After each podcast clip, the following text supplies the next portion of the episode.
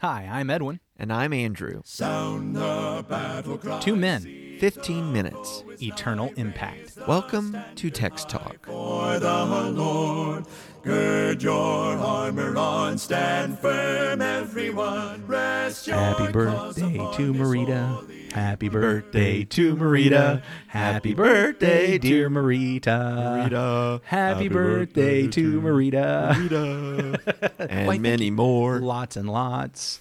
yeah, thank you for helping me wish Marita a happy birthday here on March 3rd. It is her birthday as we move. Man, again, third month of the year already. 2022 is just flying by. A lot of birthdays. And, we, I, I will tell you, as we have these daily conversations, it really does mark the progression of the year for me. I'm always amazed. Yeah, it's going quick, but uh, I hope Marie has a wonderful birthday. We appreciate her so much. I hope she does also.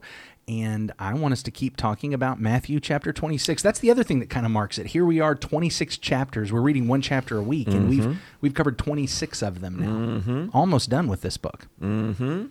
So, what I'm going to read today, and I've got the New King James Version here open in front of me Matthew 26, 47 through 56.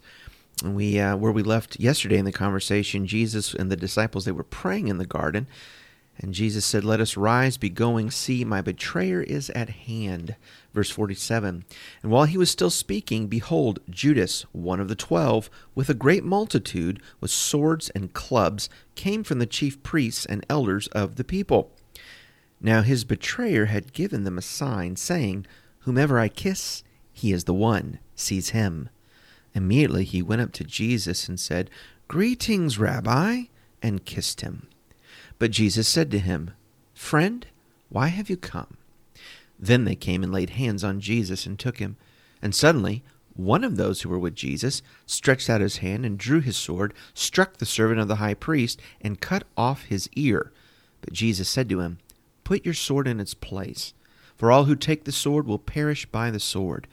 Or do you think that I cannot now pray to my Father, and he will provide me with more than twelve legions of angels? How then could the Scriptures be fulfilled, that it must happen thus? In that hour Jesus said to the multitudes, Have you come out as against a robber, with swords and clubs to take me? I sat daily with you teaching in the temple, and you did not seize me. But all this was done that the scriptures of the prophets might be fulfilled. Then all the disciples forsook him and fled. You remember earlier in the night, he quoted a prophecy and said, "The shepherd will be struck, and the disciples, or and the sheep will flee. Yes. sheep will be scattered. Scattered, yeah. I think it's, I, I think it's probably on purpose that here Matthew has Jesus saying, "This is the scripture being fulfilled," and then it tells us about the sheep Mm. scattering. Mm-hmm. It, it's that call back to say, "Hey, see, I told you. Here's here's what the scripture said. You're you're doing it now." And they all went and they all fled. They all left. They all fled. We actually kind of uh, broached this whole scenario the other day as we were talking about Peter and his commitment and his sincerity. I know that for a long time, I think I really missed it about Peter mm-hmm. because I, I, I did. I viewed it as he made this statement, and in just an hour, he's like, in just a couple hours, he's just completely abandoned it. Right. And yet, what we see here now, Matthew doesn't reveal this. We've got to go to the Gospel of John to know that this particular disciple is Peter. Mm-hmm. But really, even in the context of Matthew, all the disciples said, We're not going to flee, we're ready to die. Sure, sure. And so, even in Matthew, when we don't know who the disciple is, the point is still there that these disciples had made this commitment. We are ready to die with you. But mm-hmm. here in just a moment, they're going to flee. But actually, what we see is at least one of the disciples, again, we know from John that it's Peter, really was ready to die. He's mm-hmm. ready to duke it out. He's ready to mm-hmm. battle. He's ready to strike swords. He's ready to attack. He's ready to be attacked. He's here's and, the and- Messiah. And, against overwhelming odds, we're Yeah. told that this is a mob of people with swords and clubs. and they only had two swords. Right. is what we know from other texts. Yeah. They, they have two swords and he's ready to go after it. I mean, overwhelming odds. The the chances are we're going to be in this battle and I'm going to die, but I am ready. So, one of the first things, here's the other mistaken notion I had. I don't know why, but as a kid, it's like I always pictured Peter as actually aiming for the ear. Ah. like like it's a surgical strike. Let me you know, I'm going to I'm to reach out and I kind of Yeah. tentatively and I slice off the ear like with a scalpel. But no, mm-hmm. th- this is what's what's likely happening is Peter is aiming for his head. Yeah. And either Peter flinches because he's probably never killed anybody, and that's just a really awful hard thing to do, or the guy dodges. Yeah. And instead of whacking him in the middle of the head, he ends up cutting off this guy's ear. Right. Uh, yeah, I think you're right. I think you remember that Peter, uh, fisherman though he was, is, is different than a soldier. Yeah. Yeah. absolutely. And so you start swinging a sword, and and that's what happened. And of course, John's gospel also records the name of the servant Malchus, Malchus, mhm. and that Jesus healed the ear. He actually performs a miracle here uh, while he still has the free use of his hands. Yeah. which I think, oh, that would be very disorienting to Peter as well. Yeah. you know, I I think about um, uh, Uriah had to go and to fight, and the word was to Joab, pull back all the forces so that he's in the heat of the battle. Hmm. What happens to Uriah when he's the only one fighting in the middle of the fight? That's the end of Uriah. I think Peter's got a moment like that. All right, let's jump in, let's go to fight. Nobody's with him. Jesus isn't even with him, you know. And in fact, Jesus is correcting him and healing the fella, right? And I th- I see why Peter's fleeing right there. Well, it's hard for me to fathom exactly how all of this played out because I got to think as Peter draws his sword and as he goes to attack, everybody else there with swords and clubs is has got to be getting ready to react and Mm-hmm. respond. And so Jesus does something that calms this down. And then of course, he does heal the ear. Yeah. He, he's got this time. It's not in the middle of pitched battle that he Right, does it. It's right. somehow Jesus stops this from escalating as it would naturally have done. Mm-hmm. He, he stops this from escalating. He heals the ear. And then he says to Peter to put his sword away. Those who take the sword will perish by the sword. or as we've sword. as I grew up hearing it, if you live by the sword, you die by the sword. right. And uh, okay, so back up to to giving Peter his props and his due. He was ready to die with the Lord, just like he said. Mm-hmm. The mm-hmm. issue is not that Peter was unprepared to die with the Lord. The issue was that Peter was prepared to die by the sword mm-hmm. with the Lord. He was not prepared to surrender and just let them kill him by the cross. Right. He was prepared to die in battle. You know what? You're the king. You're the Messiah. I will do whatever it takes. And if I have to die in battle mm-hmm. to get you on your throne, I'll do that. That'll be a great sacrifice. I will happily die so that you can be king. But when Jesus stops it and he just goes with them and he just lets them take him, Peter is confused. What is this about? I don't under, this is not what I thought was going to happen. I remember when the Lord uh, was talking with his disciples. They were arguing amongst themselves about who was the greatest. And I believe it was on the occasion when actually the mother of James and John were asking that the that the boys get on the right hand and the left. And he he contrasts his kingdom with the kingdoms of men, the kingdoms of the Gentiles, all about authority and and uh, you know everyone must serve them. And he said, "My kingdom is not that way. The greatest among you will be servant of all." I did not come to be served, but to serve and to give myself or, or uh, give my life as a ransom for many. Uh, and we see that happening now in this moment. Peter might be interpreting this as, oh no, the kingdom is thwarted. No, no, no. This is how the Lord's kingdom works. He must give his life. He must be servant of all. But this is actually triumphing in the kingdom of Christ. In Peter's mind, this looks like defeat, like it's getting killed in the crib, right in the infancy. Yeah, the the way we have victory is we flex, we fight, we Mm-hmm. kill. But Jesus says that's not how my kingdom has victory. My kingdom has victory by laying down, That's right. surrendering and giving up and being killed. We look, if you take the sword, you're going to die by the sword. Instead, what we're going to do is we're going to take the cross. But guess what ends up happening when you take the cross? You die by the cross. You die by the cross. You lose your life to save it. Yeah. Well, good point. Lose your life to save it. And, and again, now we get to another thing that I think I've misunderstood about this. I've thought that Jesus was trying to save life here. You know, if you take the sword, you'll end up getting killed. Mm-hmm.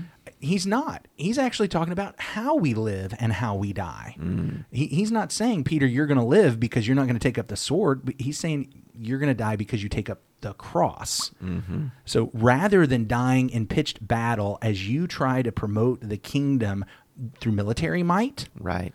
what you're going to do is you're going to promote the kingdom through the cross. Mm. And that gets back to what we pointed out the other day. Peter's having some struggle tonight. Sure. He's he's he's having some struggle maintaining this commitment tonight because he's finding out that what he thought dying for the Lord would look like is very different than what it really is. Mm-hmm. But in the end, he really does keep his commitment. Mm-hmm. And in mm-hmm. John, let me see here, at the end of the Gospel of John, when Jesus calls oh, Peter right, back, yeah. he actually foretells this. He points out to Peter that he is going to come back. Let me just flip over here let's see in john chapter 21 when he's asking him around the, the fish do you love me more than these? Here's what he says. This is john 21 verse 18 truly truly i say to you when you were young you used to dress yourself and walk wherever you wanted. But when you are old you will stretch out your hands and another will dress you and carry, carry you where you do not want to go. This he said to show by what kind of death he was to glorify god. And after saying this he said to him follow me. And I'll tell you, when you just read that out of out of the context of Peter's life and experience, it's kind of an odd recruitment speech. Yeah. Follow Yeah. me, here's how you'll die. Mm-hmm. but when we mm-hmm. realized that Peter had made a commitment, I'll die for you. And when he found out what that really looked like, he did not keep the commitment. And mm-hmm. he's gone out and he's weeping and he's mourning. And Jesus says to him, Look, you follow me, and that commitment you made, Yeah. I'll get you there. Yeah. You follow me, you'll keep that commitment. It really is a great speech for Peter and where he is. One of the things I see here as well is that earlier in the chapter, Peter was um, arguing with the Lord, trying to refute the Lord about this business of people fleeing and forsaking. Uh, I see that protesting even stronger that he's the one that takes up the sword and is now swinging away. And and Jesus also points out, no, Peter, you are still going against the word and you are going against the will of the Father. He explains to him that the Father would send legions of angels to stop all this right now. It's it's not that we don't have the firepower. It's, Right. It's not that we don't have the army that we need. It's that, that that's not what this army is for. That's not what this night is about. Uh, and and Peter has to see that. I beg of you, Paul writes, that when I am present, I may not have to show boldness with such confidence as I count on showing against some who suspect us of walking according to the flesh. For though we walk in the flesh, we are not waging war according to the flesh. For the weapons of our warfare are not of the flesh, but have divine power to destroy strongholds. We destroy arguments and every lofty opinion raised against the knowledge of God and take every thought captive to obey Christ. Mm-hmm. There, there's Paul coming alongside this whole principle. In our kingdom, the weapons of warfare are not fleshly weapons. We're not military and politics it's truth truth sacrifice service and and bringing those thoughts into submission One other thing, real quick, and I'll just say this that this is all in God's plan so that Jesus can be the sinless sacrifice. And there are some things happening here in this chapter underscoring his sinlessness. He tells them, I was with you every day, I was teaching among you. Why are you coming out to me like this? Right? That there's a betrayer, you're coming in the dead of the night, you're coming with this mob. All of this to demonstrate that he has done nothing wrong, no crime, nothing deserving of any of this. He is the sinless Son of God, now going about drinking the cup that the Father had prepared for him.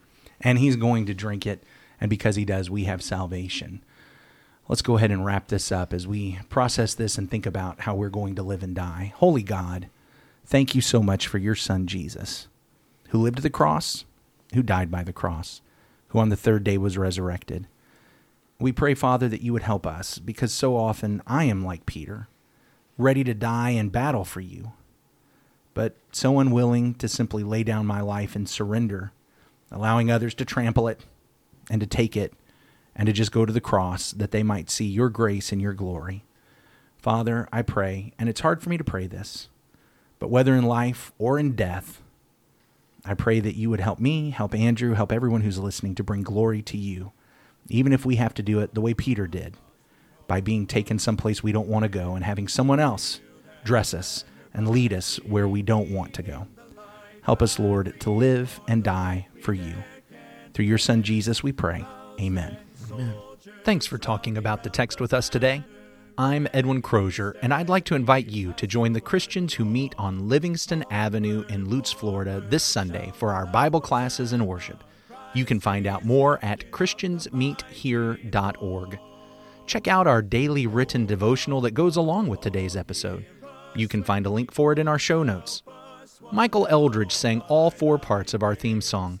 You can get more from him at acapeldridge.com. Please remember to subscribe, rate, and review Text Talk in your favorite podcast app so others can find it and learn about it more easily. Have a fantastic day. Steady, pass the word along. Onward, forward, shout aloud, Hosanna! Christ is captain of the mighty throne.